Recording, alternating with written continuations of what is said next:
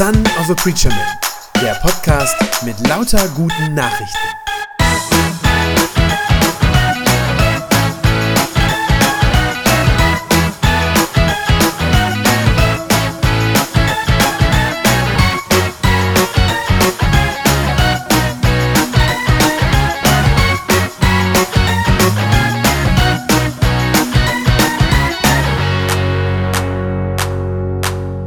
Ich bin früher echt gerne ins Kino gegangen. Äh, Jetzt inzwischen, wo wir vier Kinder haben, da geht das nicht mehr so regelmäßig, aber früher war das richtig ein Hobby von mir. Und im Kino ist das ja so, bevor der eigentliche Film losgeht, kommen ja immer noch diese Trailer, also diese Werbung für die Filme, die demnächst erscheinen werden. Und manche Leute finden das nervig, aber für mich gehören diese Trailer unbedingt zum Kinoerlebnis mit dazu. Ich habe die wirklich immer gerne angeschaut. Äh, Die machen neugierig, man bekommt schon mal so einen Eindruck von der Geschichte von einem neuen Film, auch vom Stil, wie der gemacht ist und so weiter. Und der Text für heute, der ist so etwas wie ein Trailer, wie so eine Filmvorschau für unsere neue Predigtreihe, mit der wir ja heute anfangen. Die Predigtreihe heißt Unser Grund Jesus. Wir werden unterwegs sein mit Jesus sozusagen von Weihnachten bis Ostern werden wir seinen Lebensweg anhand des Markus-Evangeliums äh, nachverfolgen. Und dieser Text ist so etwas wie ein Trailer, die ersten paar Verse des Markus-Evangeliums. So wie in einem Trailer ja schon die Geschichte des Films mit drin steckt, so steckt auch schon in diesen wenigen ersten Versen das ganze Evangelium mit drin. Ein bisschen versteckt ist es vielleicht, aber es steckt schon mit drin. Und zwar gleich viermal. Viermal. Ich lese den Text mal vor und ihr könnt zu Hause oder auch hier in der Kirche mitlesen. Dies ist der Anfang des Evangeliums von Jesus Christus, dem Sohn Gottes. Im Buch des Propheten Jesaja heißt es, ich sende meinen Boten vor dir her. Er wird dein Wegbereiter sein. Hört, eine Stimme ruft in der Wüste, bereitet dem Herrn den Weg, ebnet seine Pfade. Das ging in Erfüllung, als Johannes der Täufer in der Wüste auftrat und die Menschen aufforderte, umzukehren und sich taufen zu lassen, um Vergebung der Sünden zu empfangen. Die ganze Bevölkerung von Judäa und die gesamte Einwohnerschaft Jerusalems kamen zu ihm in die Wüste. Sie bekannten ihre Sünden und sie ließen sich von ihm im Jordan taufen. Johannes trug ein Gewand aus Kamelhaar und um seine Hüften einen Ledergürtel und er lebte von Heuschrecken und wildem Honig. Er verkündete, nach mir kommt einer, der stärker ist als ich. Ich bin es nicht einmal wert, mich zu bücken und ihm die Riemen seiner Sandalen zu lösen. Ich habe euch mit Wasser getauft, er aber wird euch mit dem Heiligen Geist taufen. In jener Zeit kam Jesus aus Nazareth in Galiläa zu Johannes und ließ sich im Jordan von ihm taufen. Als er aus dem Wasser stieg, da sah er, wie der Himmel aufriss und wie der Geist Gottes wie eine Taube auf ihn herabkam. Und aus dem Himmel sprach eine Stimme, Du bist mein geliebter Sohn, an dir habe ich Freude. Danach wurde Jesus vom Geist gedrängt, in die Wüste hinauszugehen. Dort blieb er 40 Tage und wurde vom Satan versucht. Er war bei den wilden Tieren und die Engel dienten ihm. Soweit der Text aus Markus 1. Gleich viermal steckt in diesen paar Versen das ganze Evangelium drin. Und wie bei einem guten Film fangen natürlich auch wir vorne an. Der erste Satz, Vers 1, heißt, dies ist der Anfang des Evangeliums von Jesus Christus, dem Sohn Gottes. Dieser Satz weckt große Erwartungen. Man muss dazu wissen, das Wort Evangelium bedeutet gute Nachricht. Und dieses Wort wurde damals, zur Zeit Jesu, gerne von den römischen Kaisern benutzt, die ja damals regierten. Wenn ein Kaiser eine Entscheidung verkünden ließ, dann war das per Definition immer eine gute Nachricht. Also was vom Kaiser kam, war immer Evangelium, selbst äh, wenn es dabei um eine Steuererhöhung ging.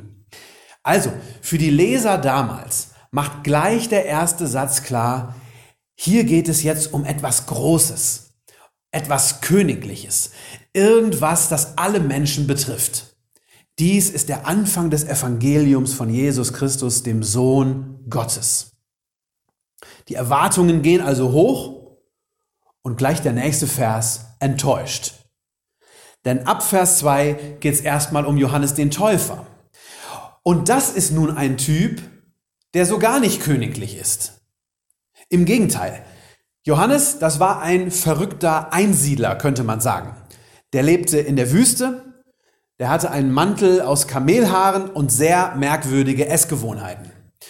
Und er redete den Leuten ins Gewissen. Und er predigte, man solle Buße tun von seinen Sünden.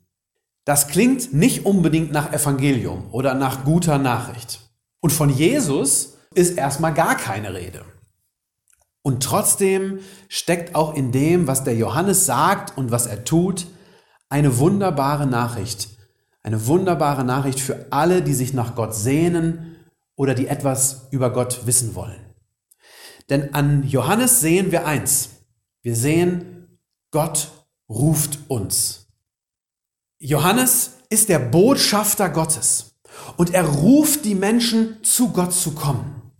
Er ruft ihnen zu, ändert euer Leben, kehrt um zu Gott. Und die gute Nachricht, die darin steckt, heißt, das geht. Das ist möglich.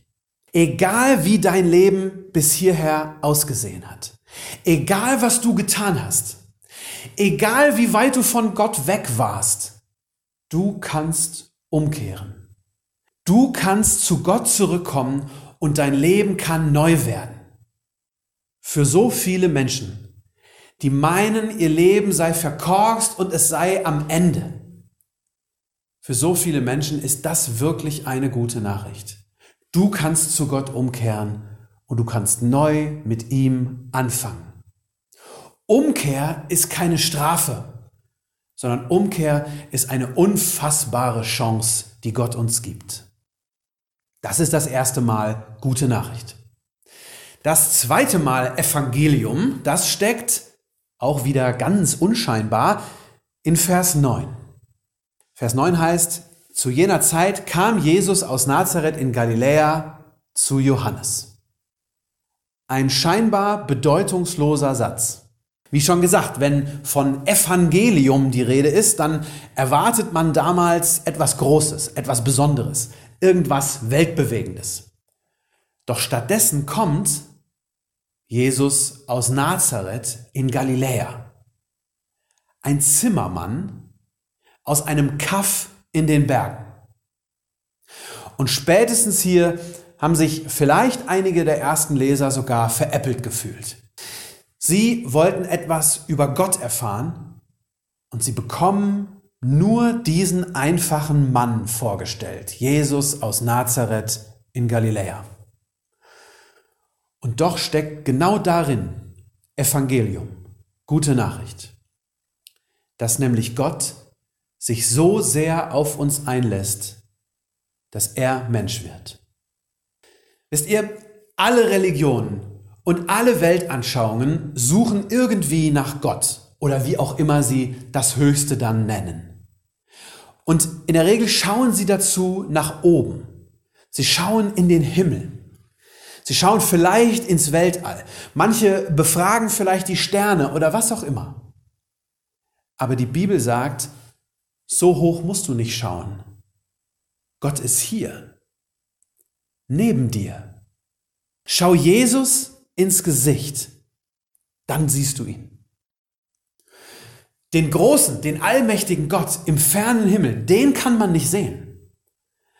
Aber den Menschen Jesus, den kannst du sehen. Viele Jahrhunderte früher im Alten Testament, da hatte Gott einmal versprochen, wenn ihr mich von ganzem Herzen sucht, dann werde ich mich von euch finden lassen. Und hier und jetzt am Jordan macht Gott dieses Versprechen wahr. Er selber steht da, am Flussufer. Und er will sich taufen lassen. Einfach so. Die zweite gute Nachricht ist, du suchst Gott, er ist hier. auf Augenhöhe mit dir und du kannst ihn finden.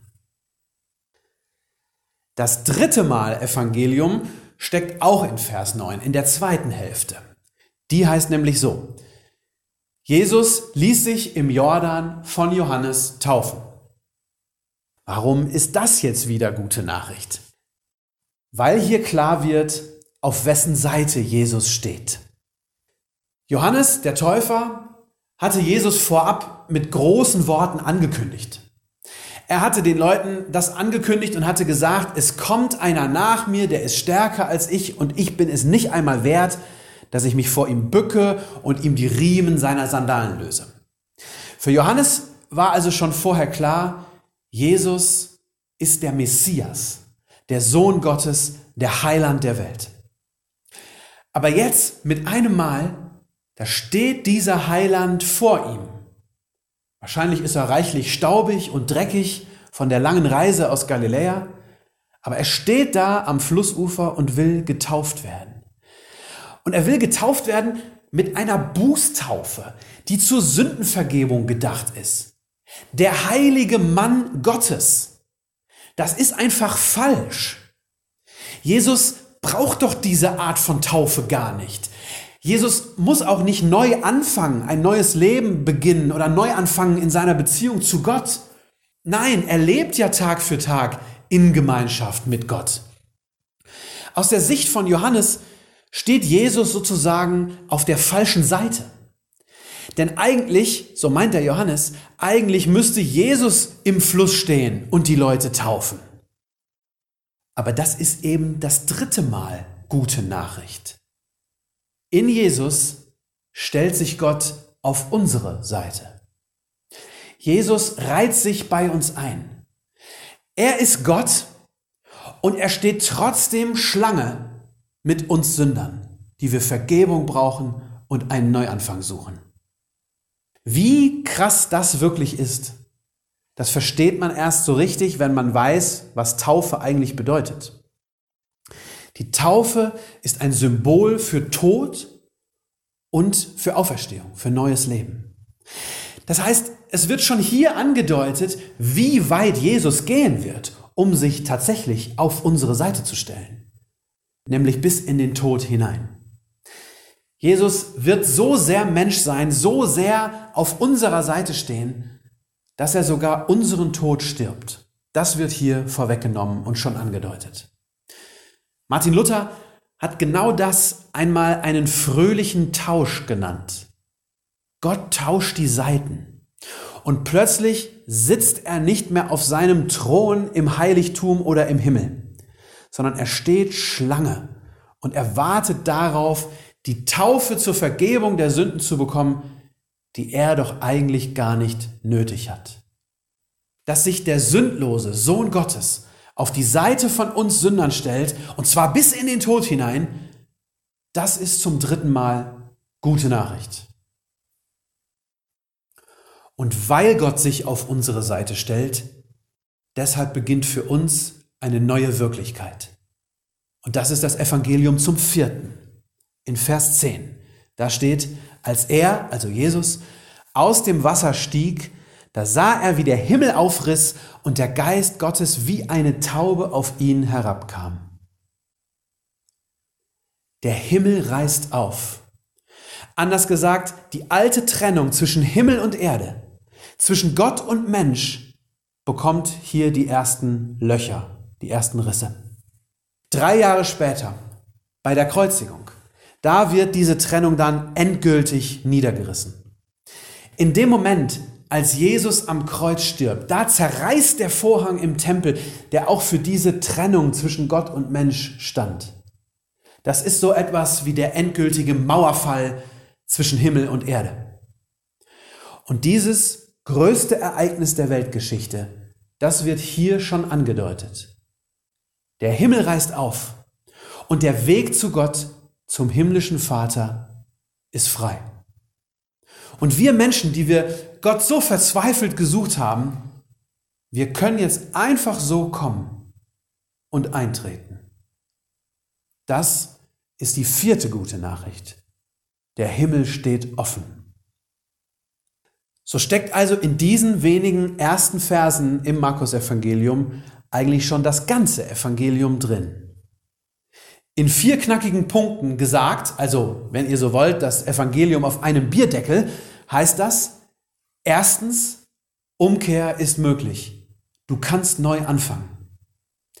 Zweitens, Gott lässt sich sehen und du kannst ihn finden.